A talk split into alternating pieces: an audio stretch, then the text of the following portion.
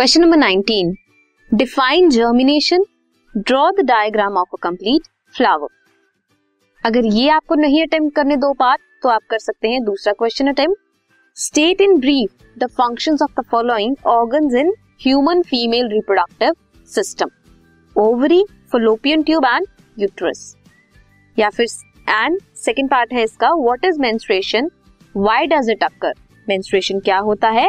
And क्यों होती है? सबसे पहले कमिंग टू जर्मिनेशन जर्मिनेशन वो प्रोसेस है by which an organism grow from seed और सिमिलर स्ट्रक्चर सीड या फिर सीड की तरह कोई स्ट्रक्चर है जिससे ऑर्गेनिज्म पूरा प्रोड्यूस होता है ग्रो करता है. For example germination is the sprouting of seedling from a seed आप सीड्स देखते हो, उसकी जो स्प्राउट्स प्रोड्यूस होते हैं, वो क्या है? That is also germination of an angiosperm और gymnosperm coming to the structure of flower flower का स्ट्रक्चर अगर देखें तो सबसे पहले मेल की बात करें दिस इज़ एंथर जो कि बायलोब स्ट्रक्चर है एंड स्टॉक लाइक स्ट्रक्चर को बोलते हैं फिलामेंट एंथर और फिलामेंट क्या बनाते हैं?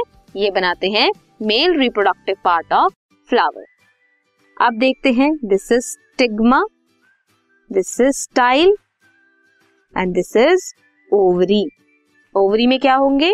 ओव्यूल्स प्रेजेंट होंगे। अब सिग्मा स्टाइल ओवरी क्या बनाता है?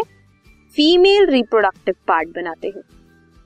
ये हो गए रिप्रोडक्टिव पार्ट। अब हम बात करेंगे असेसरी पार्ट्स ऑफ़ फ्लावर की, जो ग्रीन लीफ लाइक अपियरेंस देता है फ्लावर का पार्ट उसे कहते हैं सेपल एंड जो कलरफुल पार्ट होता है दैट इज़ पेटल अट्रैक्ट करता है पेटल इंसेक्ट्स को या किसी भी वेक्टर को अपनी तरफ़ सो so, ये है कंप्लीट फ्लावर का structure now human female reproductive system में क्या क्या फ़ंक्शंस हैं उनके?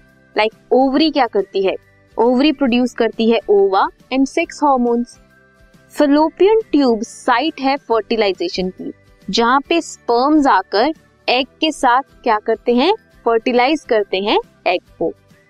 यूट्रस यूट्रस फीटस को जब तक वो कंप्लीट डेवलप नहीं होता, तब तक उसे अपने अपने यूट्रस में रखते हैं। यूट्रस में क्या होता है? फीटस सरवाइव करता है till pregnancy next is menstruation menstruation monthly shedding of female uterine lining होती है, जो लास्ट करती है for three to five days अब, जो यूट्रस है, उसकी जो इनर लाइनिंग है, वो थिकनिंग क्यों होती है?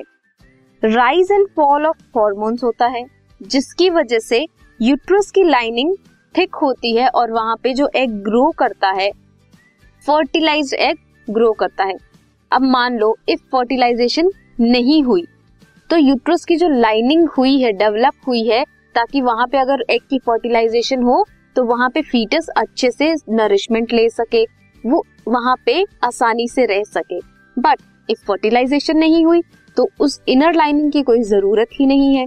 उसकी ज़रूरत नहीं है तो वो लाइनिंग शेड ऑफ़ होना शुरू हो जाएगी, जिसकी वजह से लाइनिंग रिलीज़ होगी ब्लीडिंग होगी blood and mucus will come out of the vagina इस पूरे प्रोसेस को बोलते हैं menstruation this was question number 19 this podcast is brought you by Hubhopper Shiksha Abhiyan अगर आपको ये पॉडकास्ट पसंद आया तो प्लीज़ लाइक शेयर और सब्सक्राइब करें और वीडियो क्लासेस के लिए शिक्षा अभियान के यूट्यूब चैनल पर जाएँ।